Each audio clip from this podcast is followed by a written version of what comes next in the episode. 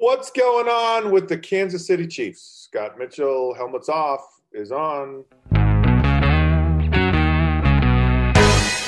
folks, welcome to another episode of Helmets Off. Scott Mitchell, your host here. Fun show today. Thank you for tuning in. Uh, the Chiefs, I think everyone picked the Chiefs probably to win the Super Bowl this year. Really. I mean, I, I think that's what folks thought, or most of them.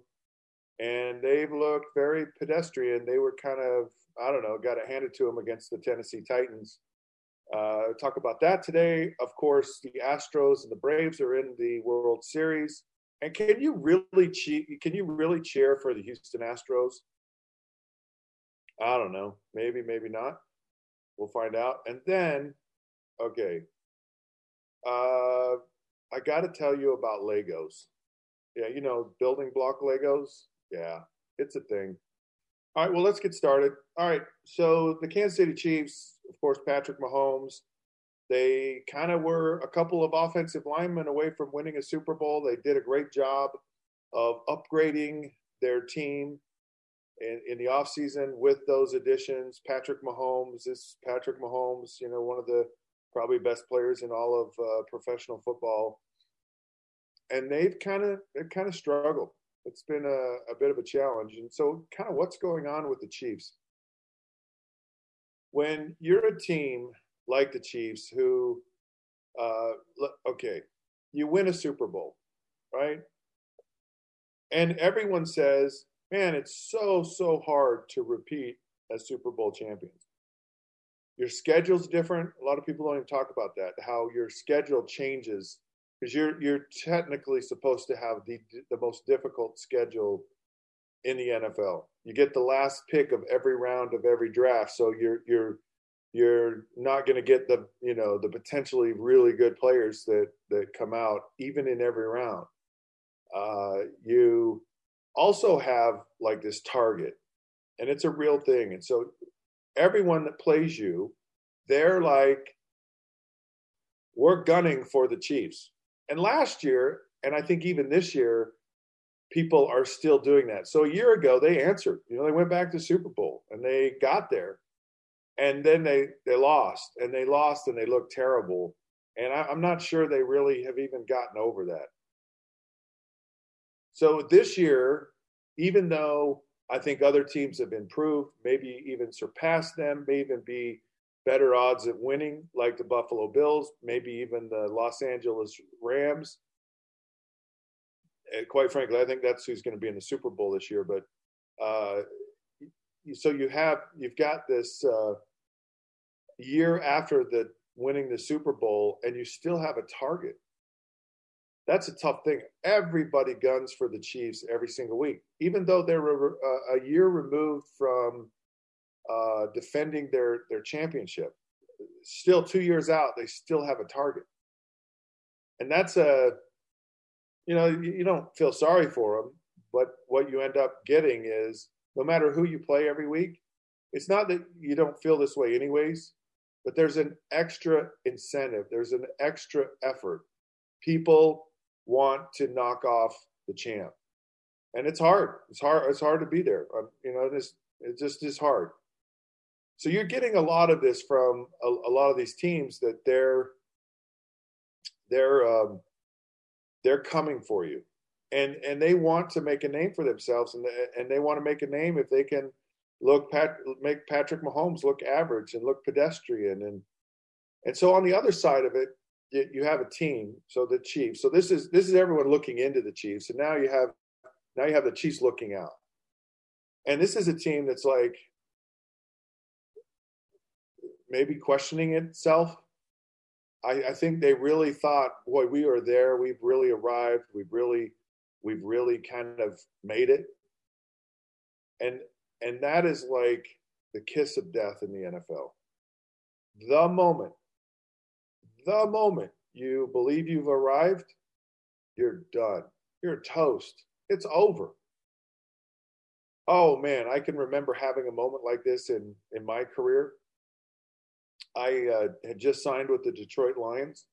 We'd won our opening game in late, you know, late drive winning uh, score for us. big emotional win for me personally because the first win in Detroit. Next week we go to Minnesota. We lose a really close game, and then we play the defending Super Bowl champion Dallas Cowboys on Monday Night Football in Dallas. So there we are. We're we're that team gunning for the team that's got a target on their back. And I think everyone said, "Oh man, the, the Cowboys are amazing. They're unstoppable." And we beat them. We beat the Cowboys in in Dallas on Monday Night Football, reigning Super Bowl champs. The next week, I kid you not, this is this is as true as I, I, I'm sitting here telling you this. We're playing the New England Patriots. Second year quarterback Drew Bledsoe, who's you know, kind of trying to find his way. Bill Parcells trying to figure it out. They're they're an okay team. I think they were one and two at the time. And I remember, and they weren't that good. This was pre Belichick. It was it, this this team was this team was not not very good. Now they were uh, a couple years removed from going to a Super Bowl, losing to Green Bay, but they were not that team at, at that time.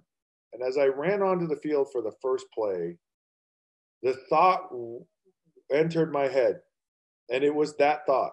It was the dreaded, this is not a good thought to have thought. I didn't think it at the time. I thought it was actually a good thought, but it wasn't. And I ran onto the field going, man, I love what I do, and I have arrived, and we are going to kill these guys. And we lost. And then we're playing the Tampa Bay at the time yucks. They were not good. They were terrible. They were horrendous. They were not a good football team at that time. So in my mind, you know, we're two and one. We're going to play cupcake games the next two weeks. Got New England at home. Got the Tampa Bay Buccaneers in Tampa. We are cruising. Right? We've arrived. We're going to be four and one, and in the driver's seat.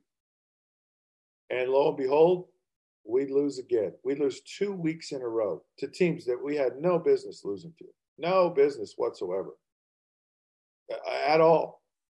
And I'm telling you, and I don't know if if other guys had the same thought I did. I don't know what happened, but when we went to Tampa Bay, they scored three touchdowns on special teams, returning them for touchdowns. They'd never returned a kickoff for a touchdown in their entire existence as an organization. And and so we gave up three special teams touchdowns a game and lost. My point is, I don't care if you're the Kansas City Chiefs, I don't care if you're me, I don't care if you're anybody playing in the NFL at any time. At any time, you've never ever arrived. You look at someone like Tom Brady. You could say Tom Brady's arrived. Tom Brady could tell you he's arrived. And he'd be right. And I think Tom Brady knows the minute he know, he says it, I've arrived, he's done. He's never arrived. It's never good enough. Uh, you cannot be satisfied. You have to have that drive. You have to have that push. You have to have that almost uh, like I'm not accepted here, like I'm an outsider. Aaron Rodgers, I think, is the same way. Aaron Rodgers, chip on his shoulder from day one, and he's annoying. You know, he's annoying about it. Tom Brady maybe a little less annoying. It's those guys that just relentlessly are the outsider, the forgotten, uh, the misfits, and they're not right. I mean, they're the biggest names in in all of you know maybe sports, or right up there with a lot of folks here, at least here in America. They've never arrived. Michael Jordan used to create like tension. He used to create controversy just so he could keep himself motivated. Kansas City Chiefs, it's simple. All they need to do is just become an outsider, become the downtrodden, become, you know, the unlikable. Because really, everyone likes Kansas City. It's kind of middle America. Like it, it really is. Everyone loves Andy Reid. Everyone cheers. You know, maybe maybe if you're a Raiders fan or Broncos fan, maybe you don't, but everybody else does. Like you can't help but cheer for Andy Reid. I don't care. You can't help but cheer for Patrick Mahomes. Like he, he like in a likability contest, you know, he's killing Rodgers. He's killing Brady. People like him. I like him. But we need to hate him, and he needs to hate us. I mean, if the, if the Chiefs are really going to go anywhere, they kind of got to get down and dirty. All right, going to take a break. We come back. Can you cheer for the Houston Astros? Tell you what I can or can't do when we come back. All righty, sports fans, uh, welcome back. It is Helmets Off. Scott Mitchell here, your host. Uh, pre- appreciate you coming and joining us for a while. Uh, fun, fun topics today. You know what's happening to the Chiefs, and of course, what about the Astros? Like, like, can can you can you actually can you actually forgive them? Can you actually cheer for them? And I I find it fascinating where there's a stigmatism that gets attached to people from an event. And most of the time, it's almost impossible for you to shake it. One of the greatest baseball players of all time, amazing baseball player. Uh, met him in my life before and loved watching him play. And he might be a guy you hate or like, but man, you respected the heck out of the way he played baseball, and that's Pete Rose. And no one talks about the fact that he's, you know, had more hits than anyone ever, or no one talks about, you know, Charlie Hustle and and and him playing all so many different positions throughout his career. No one talks about it. All they talk about is Pete Rose will never be in the Hall of Fame because he bet on baseball. Now, everyone, I don't care who you are, and I'm going to call everyone out. I'm going to call myself out on this. I'm going to call everyone out on this. We all have made mistakes. We all, and thank goodness for that, by the way. Really. I think the problem in our world today is that we try to hide our mistakes. We try to run from our mistakes. We try to, uh, you know, CYA. We try to, it's not my fault, point the finger. We lie to save our own pride and the fact that we messed up. And I think it's all wrong. I think it's all wrong. I think we need to work so hard to to fail as quickly as we possibly can. There's only there's only one way to grow in this world and that's by failure. Like you don't you don't know that it's wrong until you've pushed it to a point where it is. And then you go oh that doesn't work. Okay let's let's let's go down another another avenue here. I think it's the problem in sports in general like i mean you're firing football coaches in college ed orgeron uh, mike wells at texas tech uh, you know, Clay Helton, all, you know, and whether they need to be fired or not, I don't know. But we're just so quick to just get rid of things and to pass judgment and to say, you know, hey, why don't we work on this, trying to figure it out? You know, you know, an organization that actually I think does it about as good as anyone is the Pittsburgh Steelers. They they don't have a quick a quick hook on people. They're not like, oh, you know, uh, they're okay if you make mistakes. They're okay if you have a chance to grow and learn and develop. And you know these quarterbacks in the NFL, they just they're in, they're out, they're done, they're gone. But but the Astros, and they did the unthinkable thing. They cheated clearly, and it was obvious. And our culture promotes it until it's brought to light. All these things that have gone on performance enhancing, steroids in baseball, uh, you know, whatever it is, uh, deflate gate, uh, you know, the, uh, uh, everyone's looking for an advantage. Everyone's looking for an edge. Everyone is cheating. Everyone, my, my whole point, everyone makes mistakes. Everybody. So where's the line? I mean, what do you do? Because I'm sitting here saying, let people fail and figure it out and then move forward from that, right? So isn't isn't that the test of of the, the failure was a good thing? Is if they move forward and they're better because of it. I remember hearing about um, Well, it, it was it was about you know as a kid, Babe Ruth. You know, he hit 715 home runs, but he struck out a million times. and in order to make that success, he had to man, he had to go through a lot of failure. And I think I think we're we're just a little bit too close, a little bit too um, willing to sit there on our pious soapbox and say you are terrible and you are wrong, because I guarantee you that the Houston Astros just got caught. There are other teams. I'm, I mean, putting a, a foreign substance on a baseball is against the rule. It's cheating. Gives you an unfair advantage.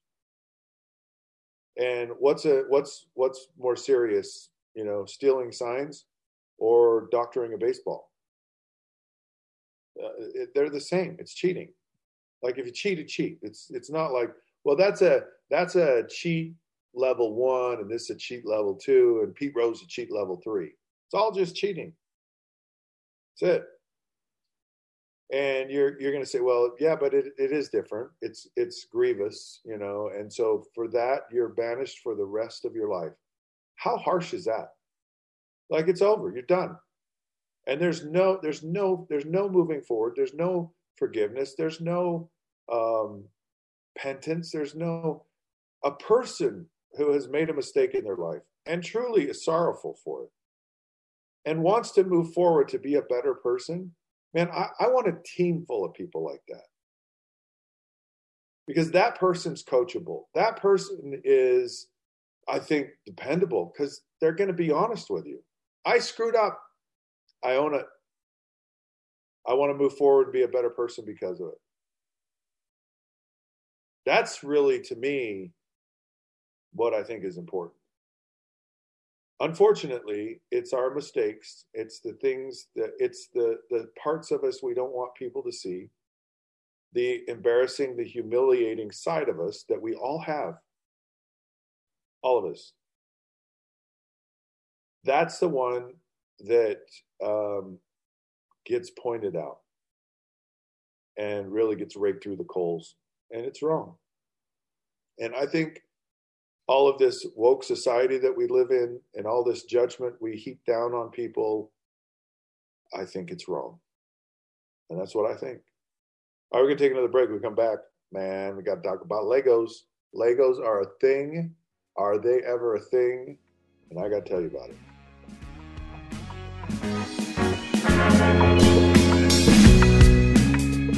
All right, sports fans, welcome back. Final episode of Helmets Off. Scott Mitchell, your host here, and uh, we've uh, had a fun show. You know, talking about you know, can you cheer for the Astros? And yeah, I think you can at some point. I, I, you know, just kind of going back on that a little bit. I made fun of my football coach when I was with the Detroit Lions at a Halloween party. I dressed up like him, and it was all meant in good fun from me. He even took it that way. That's just kind of how um, how it was, you know. People joked at, and made fun of each other in, in in in those confines. The problem is, it got out into the public, and people were, "How dare you, Scott, that you make fun of your coach and and embarrass him like that?" And and you were you just really you just stepped over the line. Maybe I did, maybe I didn't. But the thing that just has always stuck with me is that's what people remember. That's that's one of the things I'm most remembered for in Detroit is that I dressed up like my coach at Halloween. Wow, man, what a thing to be remembered for. Hey, Madison, pause for just a second.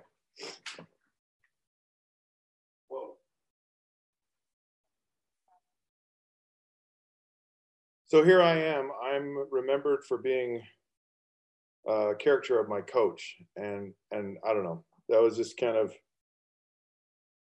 disappointing, and I think a little bit harsh. I think we're all a little bit harsh on one another in the way we judge. So I'm going to tell you something about my personal life right now, and you can judge me if you want. I don't even care. I love two things in life. One is Legos, and the other is Star Wars. I went to the first Star Wars movies I remember sitting in the theater just waiting in anticipation as a kid for Star Wars to start. And it starts, and they have that that uh, the words, you know, kind of moving at an angle, you know, far, you know, long, long ago, far, far away in a galaxy, blah blah blah. And you're reading this, and you're just like, man, what is this to You know, and and uh, and there's you know these amazing characters and this just great story. And then there's the Millennium Falcon. And I fell in love with Han Solo and the Millennium Falcon. Here was this kind of rebel guy who had this, you know, this not not a whole lot to look at kind of thing, but he uh his starship, man, it it could get to light speed like super fast, right? And underneath his tough exterior was this good guy, right? So you love you love Han Solo. Like really, to me, I thought he was the best character in all of Star Wars, quite frankly. Uh, aside from uh, R two D two, right? That was kind of my second favorite. Anyways, uh, Han Solo and his Millennium Falcon were my obsession. Well, uh, Han Solo. Well, so as a kid, I got Star Wars action figures. I got the Millennium Falcon in multiple forms. I got it as like a, a model, you know, where you put models together. I got it as actually a, a play toy, uh, and and uh, and I got all the action figures. And I was the kid in the neighborhood who was the only one with Princess Leia. Like my friends got Star Wars action figures, but nobody got Princess Leia. Nobody. My mom, one day, I, I go, Mom, I, I'm going to go to my friend Robert's house to play Star Wars.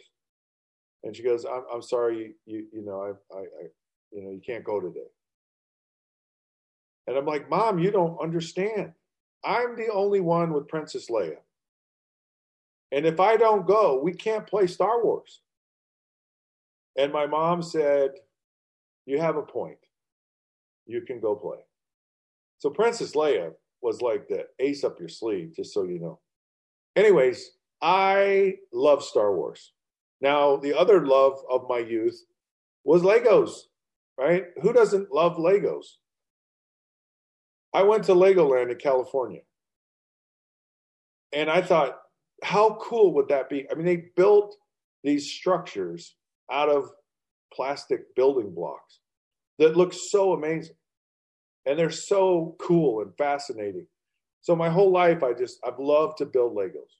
Now as a parent, one of the things I did with young kids, to any of you out there that are, you know, young parents, here's a tip for you. Buy your kids, your young kids, toys that you like to play with that are just a little bit above your kids' abilities. So you can relive your childhood playing your kids' toys, and they're not that interested. Just, just, I'm just telling you, and they'll they'll get interested. Trust me, they'll they'll they'll figure it out. They'll like it, but but start out where you know, um, it, it, it, maybe they're not that interested. I'm just telling you, it worked well for me. Legos was a thing, and I get I get the Legos. Yeah, look, oh, you need some help with that? Okay, I'll I'll help you with my kids. Uh, and I love Legos. Love getting them. Love building them. Thought they're the most amazing thing in the world. Uh, a couple weeks ago, I'm at lunch and with my daughter, my youngest daughter Madison, and we're out shopping because well she said she's clothes or, or, she was cold and she didn't have any clothes and you know life was basically over. So that's what you do when your daughter bats her eyelashes and says could i have some clothes? We were out shopping at all the you know lululemon and pacsun and uh you know uh, I don't know, Aeropostale or whatever it's called, uh, you know, Abercrombie and uh, fit, you know, all those stores, right? And uh, we go by the Lego store. I go, we got to go inside. We, we just got to go in the Lego store. So I go in the Lego store, and there's the Millennium Falcon. They have it. Like if you go in the store, I didn't know this. I, I I've been out of kiddom for a while. I go in the Lego store, and on the right hand side are all the Legos for adults, for me, and then on the left side are all the Legos, you know, that the, for the kids. You know, it's like the drugs. Hey, we'll get the kids involved in this in a young age, and then we got them forever. You know, in which they have me forever. But I go in, and on display is the Millennium Falcon. Now, it's not, you know, it's massive. This thing has 7,500 pieces to it. And I'm like, immediately, I'm buying it. So I bought the Millennium Falcon. And I'm afraid that I've reignited in in me this like childhood obsession because you know what's coming out at Christmas? The Titanic. you know how many pieces it has? A thousand. Or no, nine thousand. A thousand kind of sounded more, but it's not. Nine thousand pieces to uh, the Titanic. And it, it breaks apart and there's all the you see the different decks on the ship and the rooms and all that stuff. I mean, how you know it's the coolest thing in the world. And I think that's the fun draw to Legos.